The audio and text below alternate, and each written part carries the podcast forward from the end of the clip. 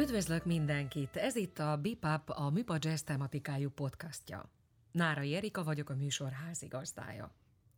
Mai vendégem első jazz témájú cikke 1986-ban jelent meg egy egyetemi labban. Azóta rádiósként, újságíróként, szerkesztőként és kritikusként is foglalkozott a műfajjal. Jazzrovat vezetőként vett részt a Gramofon klasszikus és jazz alapításában, amelyet 2003-ig vitt. Azóta is minden lapszámba küld cikket. Vezette a Fidelio Jazz és World Music rovatát, állandó szerzője volt a Bohém Jazz magazinnak, munkatársa a Magyar Narancsnak. Zsűrizett egyebek között a Műpa Jazz Showkézen, a Kult 50-nek, az Országos Jazz Műveltségi Vetélkedőn és a Virtual Jazz Club internetes versenyen. Amerikanisztika szakon védte meg jazz témájú PHD disszertációját tavaly.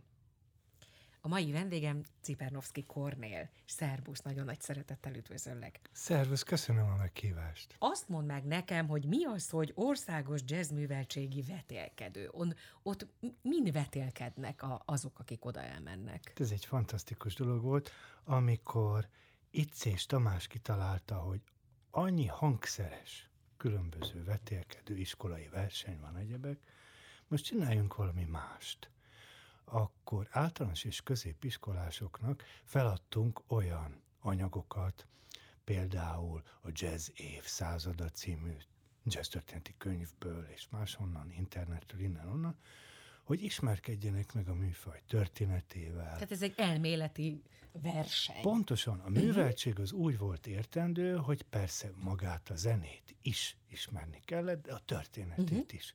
Volt, amikor föl kellett ismerni, hogy például most ez Armstrong, vagy illet tudni, hogy ki volt a magyar közreműködője az Armstrong All Starsnak, ugye Murányi, és így tovább. Úgyhogy ez sok érdekes dolog volt, és meglepő módon nagyon sok jó szellemű, jó hangulatú verseny volt.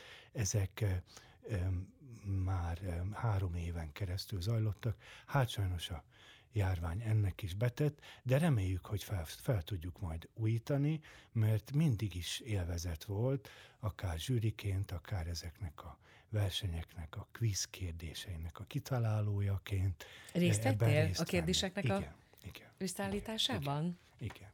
Igen, hát arra kellett vigyázni, van tanári gyakorlatom, úgyhogy arra kellett vigyázni, hogy ne nagyon térjünk el attól a korcsoporttól, attól a szinttől. Volt általános iskolai uh-huh. és mhm. volt középiskolai ö, kategória, akiktől kérdezzük ezeket, hogy ne túl vad dolgokat kérdezzünk, de a, jól működött. Volt, úgy érzed, hogy, hogy közelebb hoztátok nagyon sok gyerekhez a, a zenét, ami hát ugye szoktam volt mondani, hogy ugye szó bizonyos körökben, hogy kimondott, hogy jazz és összerándul bizonyos embereknek a gyomra, hogy egy picit tud tudtatok nyitni ez ügyben, és hogy el tudtátok hitetni a gyerekekkel, hogy például adott esetben én ezt szoktam mondani, hogy a macskafogó is lehet egy belépő a jazz felé, tehát hogy azt mondjuk, hogy a Four Brothers-nek a magyar verzióját hallgassátok meg, big band muzsika, csodálatos, ez is uh-huh. egyfajta jazz, és akkor onnan már lépésről lépésre be lehet menni egészen Miles Davisig, vagy a Brecker Brothersig, most csak egy klasszikusokat mondjak.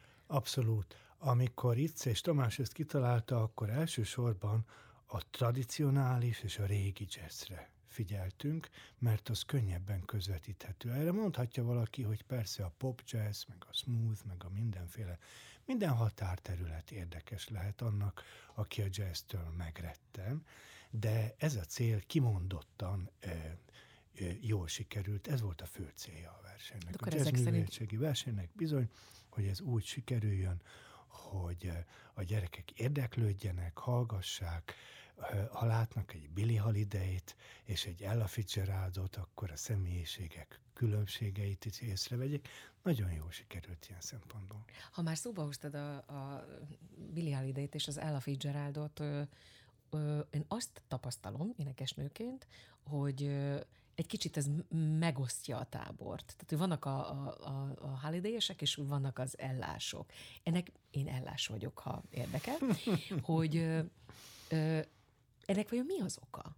Tényleg ennyire különbözőek ők? Ennyire másképp nyúltak a muzsikához? Én foglalkoztam Billy Holidaynek az életrajzával, mint bölcsész, és mondjuk kritikus, és azt találtam, hogy egy nagyon zavart személyiségnek a lenyomata, de maga az életrajz is nagyon Igen. érdekes. Egy olyan önéletrajzról van szó, amelynek az az utolsó mondata, hogy de most aztán sikerül. És mindenki, aki valamennyire ismerős a történetben, tudja, a szenvedélytől, a káros szenvedélytől, a drogfüggőségtől való megszabadulásra vonatkozik ez a mondat, és bár persze sosem lehet a művészetet mindig leszűkíteni arra, hogy próbáljuk meg az életrajz, a művész életrajza alapján megérteni, azért nekem az a benyomásom, hogy holiday kapcsolatban mindig eszünkbe juthat, és jogosan, hogy egy súlyosan abuzált, gyerekkorától Igen. kezdve a legnehezebb, de tényleg a legnehezebb körülmények között tengődő, éhező, fázó, és így tovább gyerekből egy súlyosan abuzált nő, egy súlyosan abuzált énekesnő, a, hogyha minden szempontból ő, ő, neki csak a rossz jutott, és aki erre fogékony, aki ennek a e, történetét talán ismeri, hiszen a jazzműveltségi beszélkedőn is e, ilyen történetek szóba kerültek. Aki erre fogékony, lehet, hogy azt is meghallja a Holiday-ban, ami a diszonanciának az eredete, mert hát a Holiday-nek a hangjában, a megjelenésében nagyon sok a diszonancia. Ezt a könyvet akkor, amikor megjelentette, akkor még nem sikerült megszabadulni a káros szenvedélyétől, sajnos élete végéig a különböző nehézségeit, hol többé-kevésbé alkohollal, hol droggal próbálta enyhíteni. Kritikusként, amikor bármilyen anyagról írsz, akkor félre tudod tenni az ízlésedet? Ez hogy van? Nem. Ez, egy, ez egy nagyon izgalmas kérdés. A, tulajdonképpen az a válasz, hogy nem akarom megpróbálni feltenni, vagy félretenni uh-huh. az ízlésemet, mert azzal egyikünk sem jár jól. Ha én olyanról írok, amit nem szeretek, akkor nem biztos, hogy a hiteles, pontos képet kapja az olvasó, hogyha rádióról van szó, akkor a hallgató, vagy netán esetleg éppen egy tévékoncert kommentár formájában, aki ezzel e, ismerkedik. Sokkal inkább igyekszem válogatni az általam kritikusként, vagy esetleg e, e, hát amerikanistaként e, meg keresett, meg valósított, meg kutatott témák között. És ilyenkor mivel nagyon kevés felület van, nagyon kevesen foglalkozunk ezekkel a témákkal, megtehetem. Tehát tudok válogatni. Most is van olyan cikk, amit megpróbáltam megszerezni a lemezt, és sikerült, és csak külföldön jelent meg, és mégis boldogan közölte a szerkesztő, abszolút az én ízlésemnek szólt. De amikor olyan jelentős esemény van jazzben, a műfajban, akár lemez, akár koncert, akár más, akkor azért megpróbálom a ízlésemet a műfaj általános kritériumai felé tágítani. Ez azt jelenti, hogyha például zsűrizünk, akár a showkészen, akkor a zsűri nagyon ritkán vitázik, úgy keményen, hanem tök egyértelmű, hogy ebből a kettőből fogjuk kiválasztani a fődíjast, beszéljük meg, hogy melyik inkább, melyik tart már inkább ott. És hogyha ezeket a kritériumokat megnézzük, ezeket el is mondjuk. A showkész úgy működik, hogy a szünetben, mielőtt még az eredményeket kihirdetnénk, de amikor már a fiatal zenekarok lejátszottak, akkor a zsűri bemegy az öltözőbe. És akkor ott beszélgettünk közösen, és arról szól a történet, hogy hát ez fantasztikus volt ez a szóló, de miért fordultál oldalt a közönségnek? Hogy ez egy csodálatos szám, de nem illik az egyéniségedhez. Tehát olyan egyértelmű szempontok vannak, amit bármelyik zsűritag elmondhat, amikor egymás után beszélnek ilyenkor a zsűritagok, akkor majdnem mindig ugyanazt mondják. És ez nagyon jó megerősítés arra, hogy van egy objektív szempontrendszer. Mindenkinek van ízlése, de bizonyos műfai szempontok, hát amit az iskolák tanítanak, amit azok a tanárok, akik benne vannak a zsűriben sokszor, Binder tanár is például, számon kérnek, tanítanak, előírnak, feladnak tananyagként. Úgyhogy van egy objektív mérce, és Isten őrizzen attól bármilyen kritikust, hogy letegyen a saját ízléséről. 86 óta írsz tulajdonképpen kritikákat. Volt-e olyan, és ha igen, melyik zenei anyag, ami, amiről egyszerűen ilyen elragadtatással írtad, mert hogy szíven ütött, és azt mondtad, hogy ilyet te még soha az életében, életedben nem hallottál. Azt szokták mondani, hogy az ember kedvenc életét, vagy kedvenc ételét gyerekkorában a nagymama vagy a mama határozza Az biztos, meg. igen. Hát ez nálam a ö, ilyen, ilyen emblematikus kedvencre is vonatkozik. Szerintem osztozunk ebben. Én a Manhattan transferen nőttem fel a nővéremnek köszönhetően, uh-huh. aki már akkor beszerezte az LP-ket, amikor még itthon nem volt ekkora rajongótábora, és még nem játszottak Magyarországon.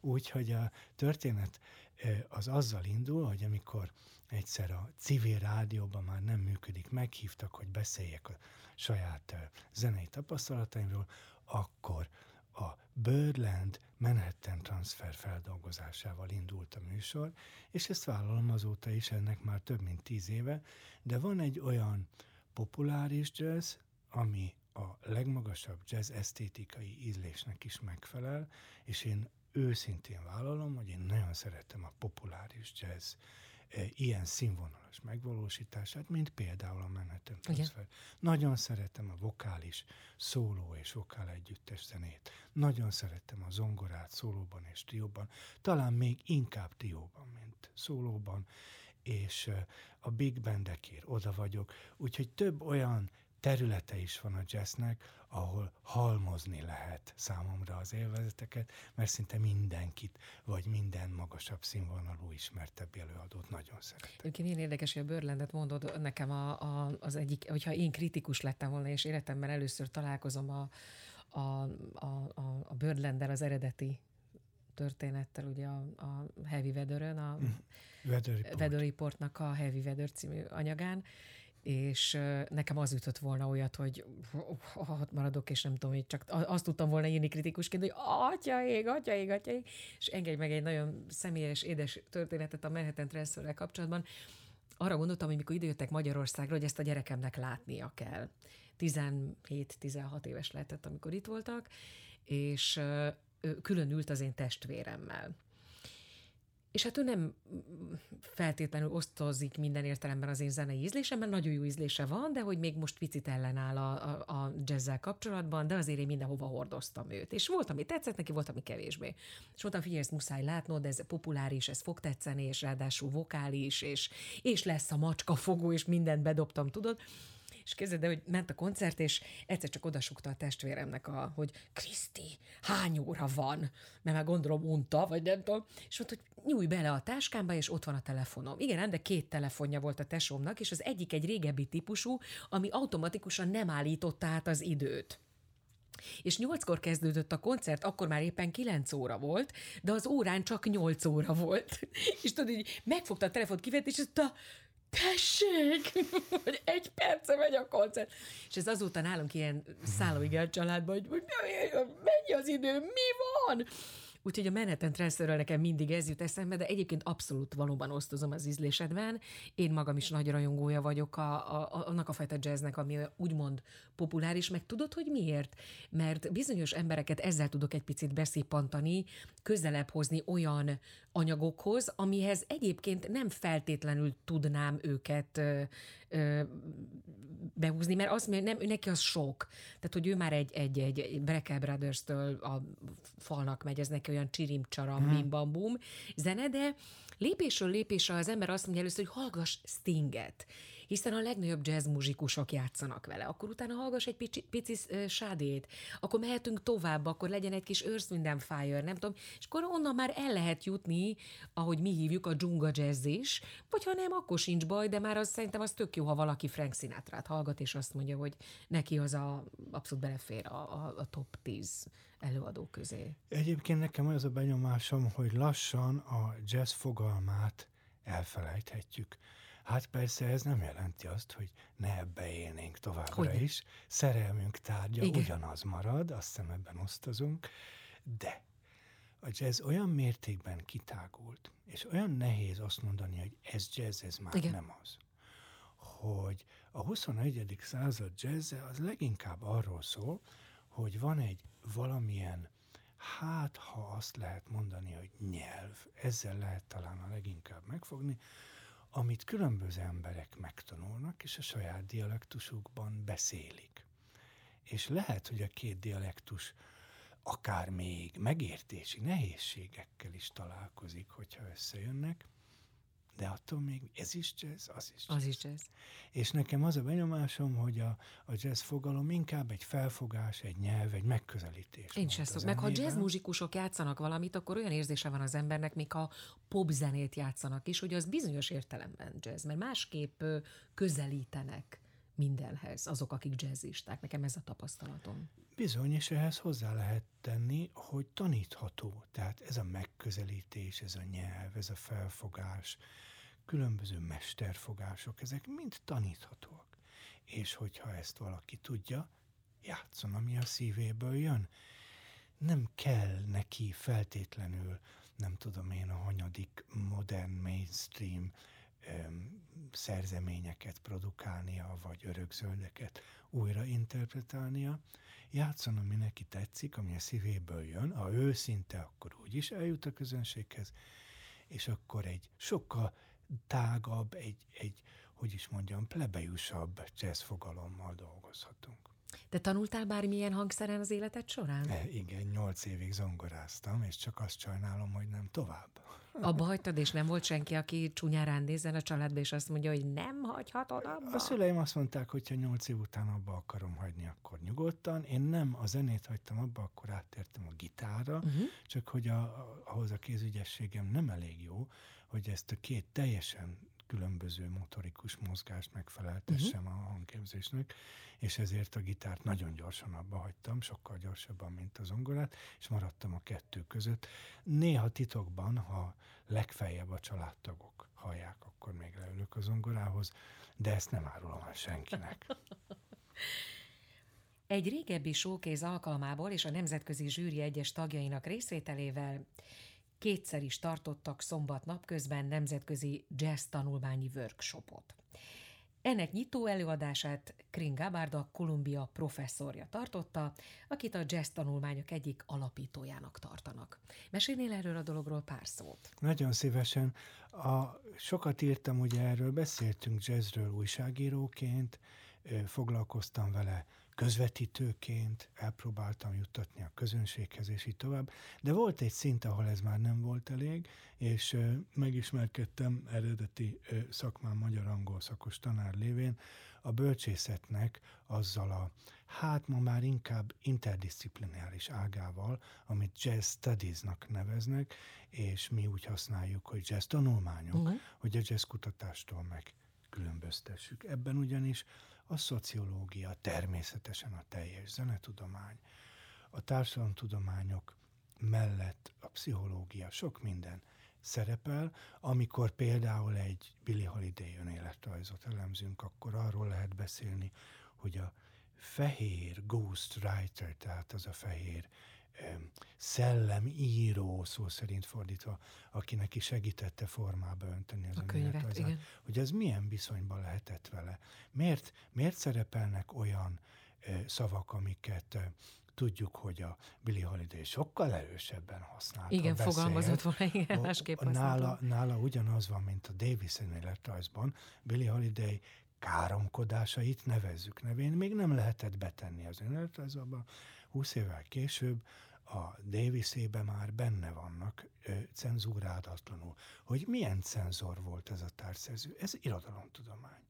Hogyha megnézzük, hogy a pszichológiai hatása milyen volt a szerhasználatnak az ő életében, az pszichológia. És így tovább. Egy olyan interdisziplináris ág bontakozott ki a 80-as években, Kringabár és mások vezetésével, ami a jazz mint témát általában társadalom és bölcsészettudományi összefüggésrendszerben tárgyalja azoknak a módszereivel, a közönséget lehet elemezni, a médiát lehet elemezni. Annyi mindent lehet elemezni úgy, hogy a jazz marad a téma, hogy úgy gondoltuk, ezt Magyarországon is érdemes csinálni, és van egy lazán működő önképzőkör, amely konferenciákat szervez, például éppen a MIPA showkéz alkalmából, a MIPA támogatásával is csináltunk ilyet, és továbbra is hol egy-egy témát, hol pedig mindenki, amivel éppen foglalkozik, megbeszélünk, hozzászóljuk. Ebbe belefér a énektanítás módszertanától kezdve, ami pedagógia, sok mindenig, ami érintkezik a napi kritikával, vagy éppen a zeneoktatással. A Jazz Showcase kapcsán, ugye a kezdetektől ott látjuk a nevedet a névsorban, akik a zsűri tagjai. Látsz valami változást ez alatt a 15 év alatt, és ha igen, mit? Az egyik mindenképpen az, hogy a showcase-nek a rangja az óriási nagy lett. 15 év hagyomány. Magyar Jazz Fesztiválba párját ritkítja. Ha megnézzük, hogy hányan próbáltak Budapesten csak 1990 óta, egy jól etablírozott, hosszú évekig állandó időpontban működő, nemzetközi jelenlétet is felmutató fesztivált szervezni? Nem sokan. A műpának ez sikerült. Nagyon jó volt a koncepció, érdekes módon akkoriban több showkész is volt, volt a Fonónak, volt a korábbi formájában működő Budapest Music Centernek, és így tovább. A lényege az, hogy a műpa megtalálta azt, hogy a nagy közönségnek szóló nagy produkciók és a tehetség fesztivál, tehetség bőrze, így is hívjuk, része, hogy páros, párosan hogy hat a legjobban.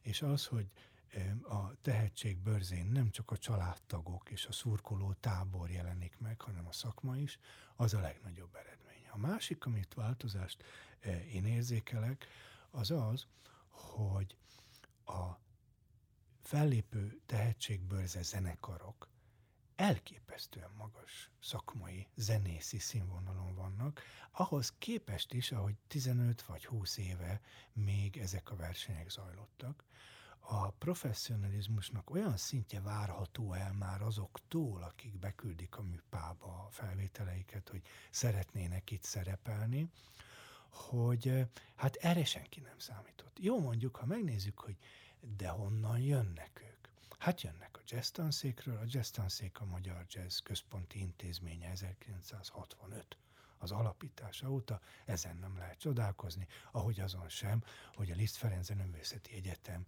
magába olvasztotta a korábban középiskolai, vagy mondjuk posztgraduális középiskolai szinten működő szakiskolát, így hívták, amikor indult. Nagyon régen, azóta a Bartók Konzi viszont már egy újabb szintet ad. Nagyon sok Bartók konzis zenekar, ugye a Bartók Béla Zeneművészeti Szakközépiskola jazz tanszakáról van szó hivatalos nevén, akik készen vannak, jöhetnek, jöhetnek a legnagyobbak közé játszani, és ami hamvas, pír még esetleg van az arcukon, hogy nem mondjam a tojásé a hátsójukon, az csak plusz vonzerő ahhoz képest, hogy a professzionalizmussal ezt levetkőzik. Az idősebbek, a 20-30 évesek ezt már nem mutatják, így aztán a, a korosztályok között is van egy kis versengés, de hát emellett ott van nem csak a Kodolányi, amelyik szintén már egyetemi rangban,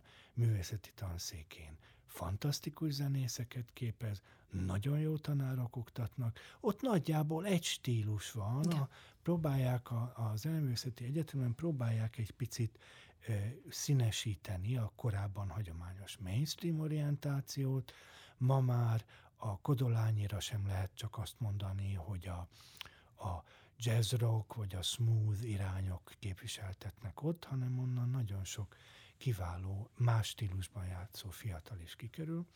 És akkor még ott van a Schneidberger tehetségközpont, pont az idei showkészen többen ott szerezték meg azt a rutint, és sajátították el azt a tudást, ami ahhoz kell, hogy itt játszhassanak. Úgyhogy nem csoda, hogy itt tartunk, hogyha a showkész általános szimbolát nézzük, csodálatos. Hát most én négy magas szinten oktató intézményt soroltam fel, amelyikbe, Van honnan jönni. amelyikbe bekerülni sem könnyű. Hát nagyon-nagyon szépen köszönöm, hogy velünk tartottál ezen a mai podcaston. Cipernovszki Kornél volt a vendégem, én Nára Erika vagyok, és tartsanak velünk legközelebb is.